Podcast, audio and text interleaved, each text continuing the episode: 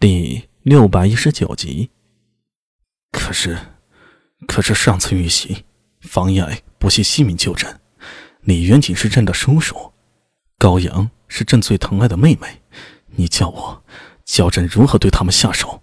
你叫大唐其他宗室怎么看朕？这就是我之所以说你最软弱的地方。如果从你心里真正认可自己皇帝的身份，就绝不会提出这么幼稚的问题。天家岂有私情血？面对一切问题，你只要考虑这对你的权利是利还是不利，这才是你应该做的。不，我不。如果做一个能写之人，如果要做一个举刀挥向亲人的屠夫，我要做这皇帝有何用？啪！你真糊涂啊！若今天坐在皇位上的是李泰，是李克，你还能活吗？你还能活吗？啊！李治身体一震，从回忆中清醒过来，他脸上的血色尽数褪去，在无数双眼睛下狠狠地站在那里，努力让自己保持帝王的威仪。他知道自己绝不能软弱，不仅代表自己，也代表太宗，怎么能在这些人面前怒怯呢？手指用力地扣紧了扶手，终于，他长吸了口气。在空气几乎凝固、寒意透入骨髓的太极殿里，脸上挤出一丝微笑，向着长孙无忌和楚遂良二人说道：“，两位爱卿随朕来，其他人皆散了吧。”皇帝百驾，一行人浩浩荡荡来到了凌烟阁，这是李治的意思。对此，长孙无忌亲理长须，不发一言。自己这外甥性子是柔弱了些，不过。你适当让他自己多拿拿主意吧，谁也不是天生会当皇帝的呀。想想太宗当年，他的脑海中忽然闪过年轻时的李世民呢，永生难忘啊！那个年轻的贵公子骑着骏马，乘着万丈阳光向自己奔来。那时谁能想到，一群年轻人在他的带领下，居然能建立如此辉煌的盛世？对了，还记得当时的自己？也是智能的紧啊！回忆起当年的事儿，长孙无忌那冷酷的眼眸里，也难得的透出稍息柔和之意来。大兴宫内，三清殿旁一处不起眼的小楼，几位后世名满天下的凌烟阁了。唐贞观十七年二月，唐太宗李世民为怀念当初一同打天下的众位功臣，呃，当时有数位辞世了，还活着的也多已老迈。命言立本在凌烟阁内描绘出了二十四位功臣的图像，皆真人大小。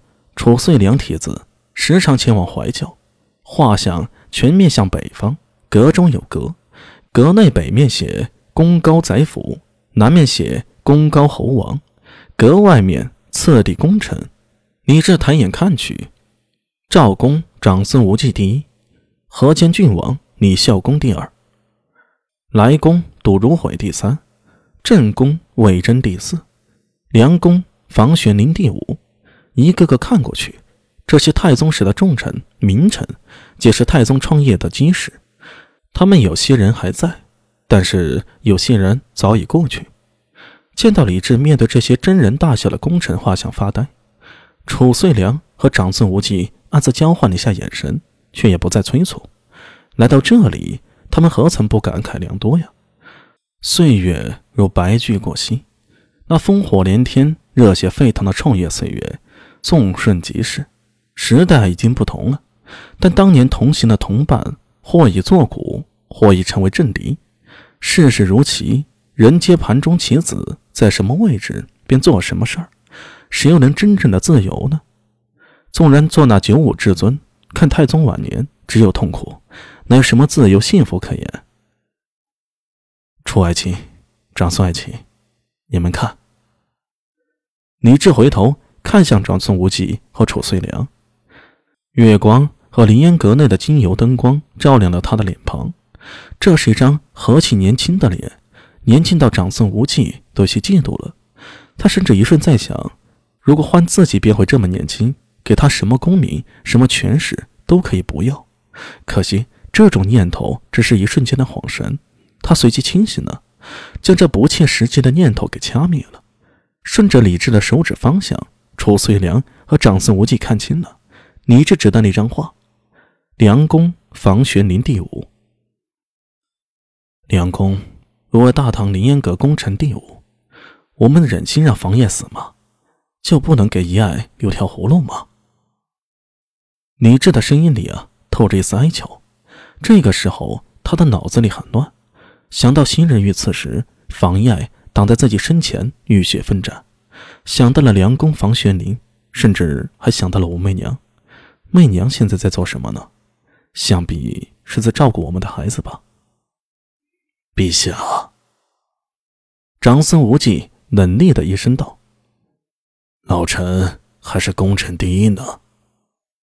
这将来如果有一天老臣有罪，难道陛下还会因为我过去的功劳而不计较吗？长孙无忌上前一步，何况两宫有三子，房遗爱犯案只诛遗爱一人，两宫房一直尚在，有何不可？楚遂良看着长孙无忌，再看着李治。轻叹了一声，劝道：“哎，陛下，长孙大人一番心意，皆是为了你铺路啊。李元锦，陛下觉得真的无辜吗？”长孙无忌又说道：“我今日其实已经给陛下留了几分薄面了，否则如果在大朝会上时，群臣要提出斩房一案，陛下又如何呢？”